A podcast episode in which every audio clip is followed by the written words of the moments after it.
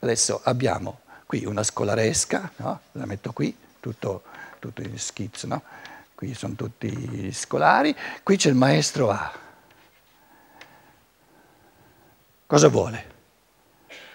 Vuole un'infinità di interazioni con ognuno singola, vuole qualcosa di complessissimo e lo vive e va, va, anche se non porta a coscienza questa volontà, come dire, di evoluzione, di cammino, questa volontà di, come dire, di, di, di vivere il karma, il destino, di vivere queste, questa osmosi, questo trapasso di forze, anche se non porta a coscienza, lo vive.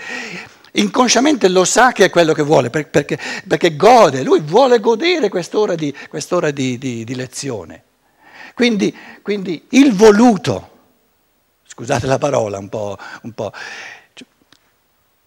è del tutto individuale, perché quello che lui si ripromette, quello che lui vive, il primo maestro, è tutt'altra cosa. Adesso l'ora successiva, oppure al pomeriggio, no? nella scuola Waldorf non è che i bambini vengono ehm, eh, bombardati da, da, un maestro dopo l'altro da, di ora in ora, proprio perché c'è una consapevolezza di questa enorme complessità di interazione. Adesso questo maestro è via, arriva la maestra B. Maestra B. Adesso gli stessi alunni. Che vuole? Che cerca?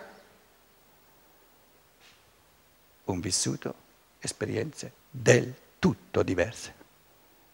E questa ora, prima era un'ora A di matematica, no? adesso un'ora di mm, geografia, se volete. Ma può essere anche matematica, la stessa cosa.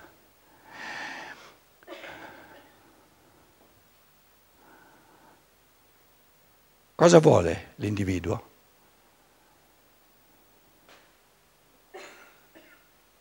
quello che può vivere solo lui. Se no non è un, individuo.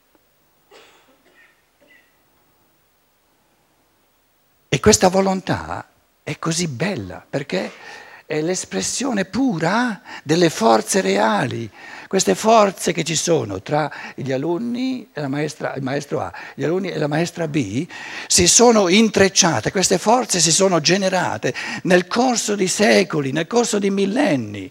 Dargli la possibilità di esprimersi, espormi come maestro a quello che c'è di osmosi di forze tra me e questo bambino, tra me e questo bambino, è la cosa più bella, perché porta il mio essere e l'essere di questi bambini sempre di più all'espressione pura, genuina, sincera di sé. Frammenti di umanità, però, vi ripeto, di volta in volta del tutto individuali. Allora ripeto la domanda. Noi collegio di insegnanti vogliamo qualcosa di comune o vogliamo, ognuno vuole qualcosa, eh, qualcosa di diverso? Vogliamo qualcosa in comune per dare la possibilità, come, come, premessa necessaria, perché ognuno in questa cornice comune possa vivere qualcosa che è del tutto individuale.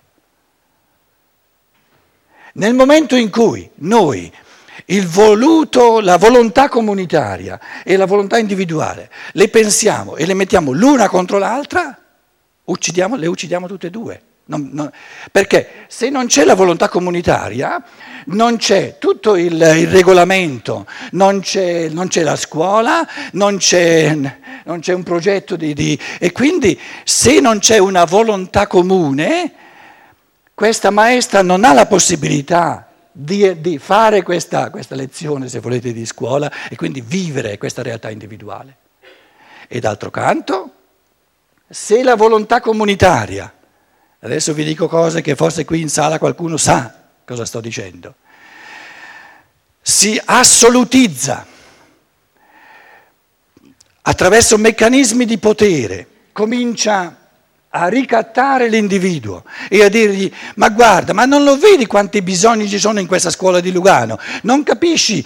Eh, sì, sarebbe bello se ognuno di noi avesse più libertà, ma questo va fatto, quest'altro va fatto, quest'altro va fatto. Rinuncia alla tua volontà individuale egoistica e, e esercita dedizione alla volontà comunitaria, allora l'individuo, eh, per patemi d'animo, eccetera, eccetera, eh, per, per, non sentirsi un verme eh, egoistico, comincia a dedicarsi, a dedicarsi, a dedicarsi e dopo due anni un patatrack, un collasso cardiaco.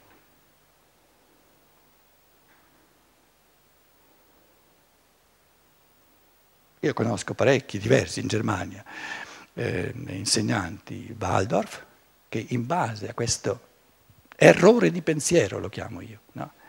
che non si è capito, che nel momento in cui l'equilibrio, il sano equilibrio, la sana tensione tra il comunitario e l'individuale viene rotto, in una o nell'altra direzione vanno a ramengo tutti e due.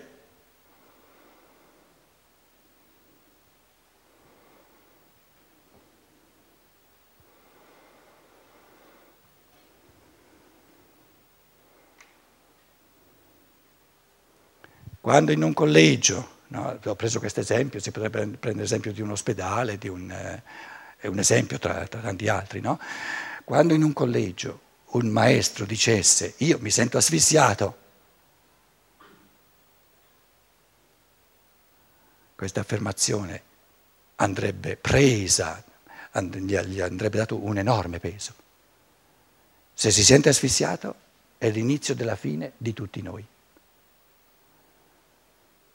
Perché se si sente asfissiato lui, noi siamo un collegio che asfissia le persone e poi ne salta fuori una seconda, una terza asfissiata perché siamo asfissianti. La volontà comune è diventata asfissiante, prima uno dopo l'altro li asfissieremo tutti e saremo spariti tutti.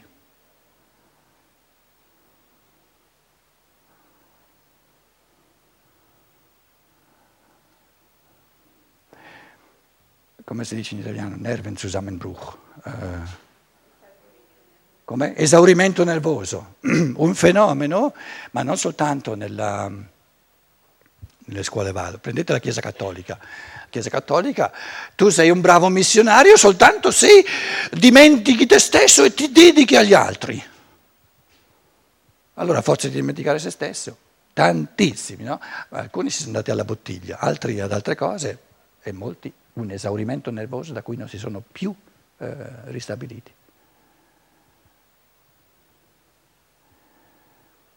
E chi ha interesse a incamerare la volontà individuale, il potere, il potere, l'essenza del potere è di servirsi dell'individuo per gli scopi propri. E la Chiesa Cattolica, scusate, in fatto di potere sa il fatto suo, c'è da duemila anni, insomma un po' di esperienza l'ha fatta.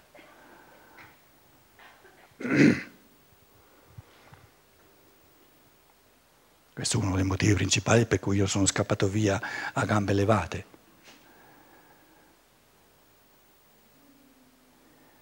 Cosa si fa di fronte al potere del gruppo che vuole incamerarti? Io non ho trovato in tutta la mia vita, di me ho già 66 anni, di meglio di quello che mi ha detto mio padre, contadino, al suo figlio, il, 4, il quarto di 10, quando ero ancora piccolo, avrò avuto 6-7 anni mi disse, guarda che tu di fronte al potente, a chi ha più potere di te, hai soltanto due possibilità. Una è che diventi più potente di lui. Però sta attento, eh, può darsi che sia uno strapazzo non da poco. C'è gente, per esempio, l'Islam, i terroristi, cosiddetti, Molti si sono messi in testa di diventare più potenti dell'America. Voglio vedere, voglio vedere. Quindi mio padre mi diceva, se tu, il sindaco è già un potere, no? Prima di dargli la mano pensaci dieci volte, mi diceva. Allora, un modo, uno dei due modi è di diventare più potente. Se diventi più potente lo schiacci lui. Se non ti va perché, perché è troppo... Qual è l'altra alternativa? Di avere buone gambe.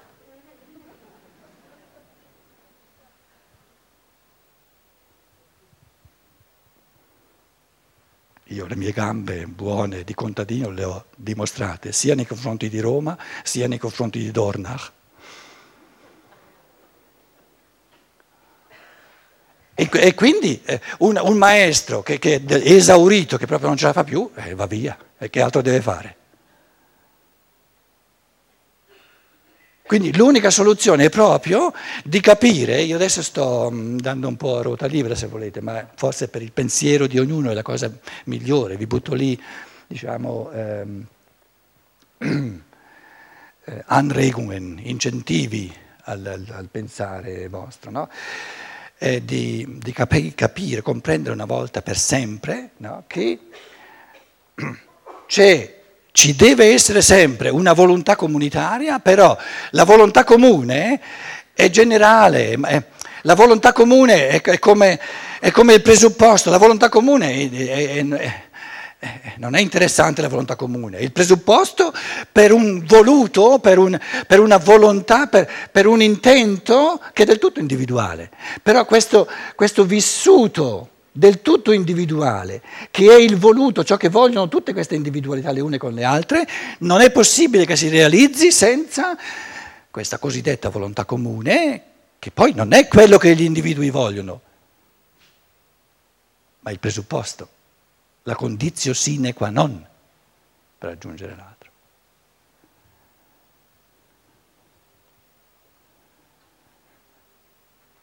Quindi cosa ha più peso? Adesso un altro risvolto, la comunità o l'individuo?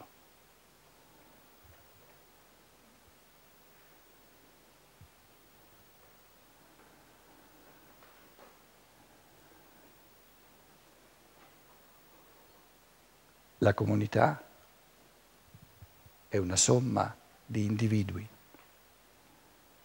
L'individuo non è una somma di comunità. Quindi la pienezza dell'umano è nell'individuo, non nella comunità. La comunità sono tanti individui. E se terminano di essere individui non c'è la comunità.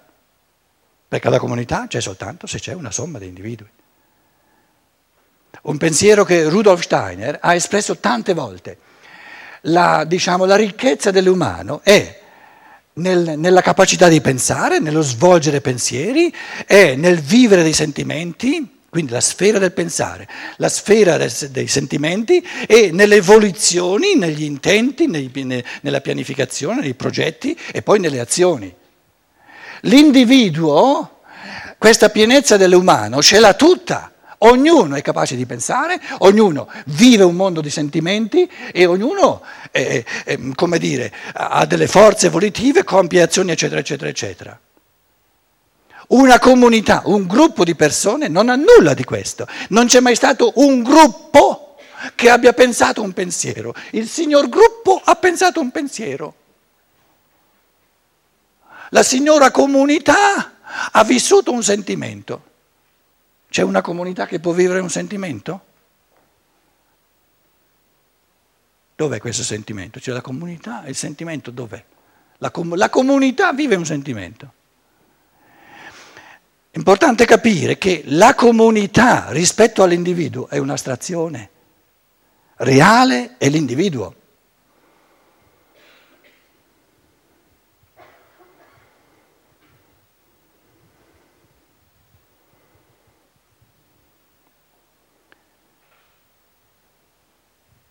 Cos'è allora la volontà comune? L'abdicare di tanti individui alla propria volontà individuale per lasciarsi soverchiare dalla volontà di uno che comanda.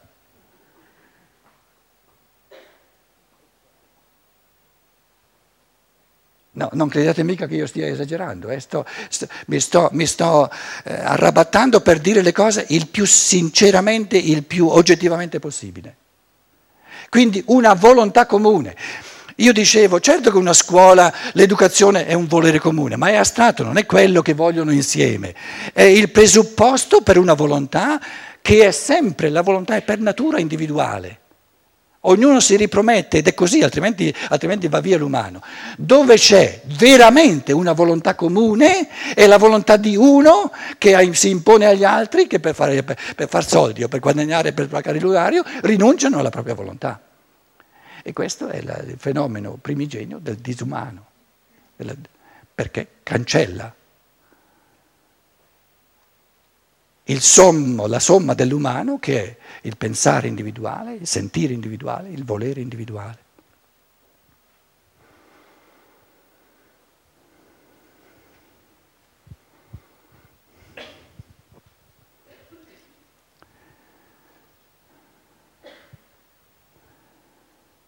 Il mio amico migliore.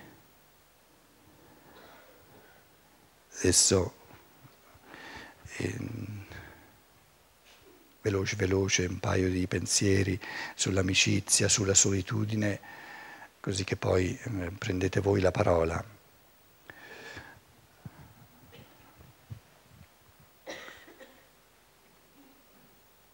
Qual è l'amico migliore? Il mio amico migliore, la mia amica migliore, è quella persona che più di tutti dà fiducia alla mia libertà. Quello è il mio migliore amico. Se poi capita che il mio migliore amico è per di più mio marito e mia moglie, meglio ancora. Ma non tutti hanno questa fortuna, è questione di karma. Non è necessario che il mio migliore amico debba essere per forza mio marito e mia moglie, perché i presupposti per essere papà e mamma eh, sono eh, il fatto che ci sono degli esseri umani che si vogliono incarnare da, questa, eh, da queste due persone. Quindi è più complesso il fatto di diventare genitori che non il migliore amico. Per essere il migliore mio amico basta che sia la persona che più di tutte dà fiducia alla mia libertà, quella che mi conosce meglio, dice, eh, la scienza dello spirito cosiddetta, questi fenomeni li esprime a livelli molto più scientifici, se volete, no? Il mio amico comune, beh, il mio amico migliore è quello che mi esprime in un modo, nel modo più puro, la voce del mio angelo custode. Adesso, l'amico è il mio angelo custode, incarnato, visibile. Il concetto di angelo custode non è che l'angelo custode mi dice cosa devo fare, altrimenti non sarei libero. Mi custodisce, Schutzengel, mi protegge, da ciò che devo evitare. Sta attento, sta attento, sta attento. Nei dialoghi di Platone c'è un bellissimo testo, si chiama L'apologia di Socrate. Prima che Socrate bevesse la cicuta e andasse all'altro mondo, tutto contento, c'è un'apologia di Socrate dove Socrate racconta che lui nella sua vita è sempre stato in comunione col daimon, Daimon è il genio, è l'angelo custode, Daimon, Daimon. Questo angelo custode dei greci, il cattolicesimo, che non ci ha capito nulla, ne ha fatto il demone. Ma cose, cose raccapriccianti proprio. Il daimon socratico è l'angelo custode.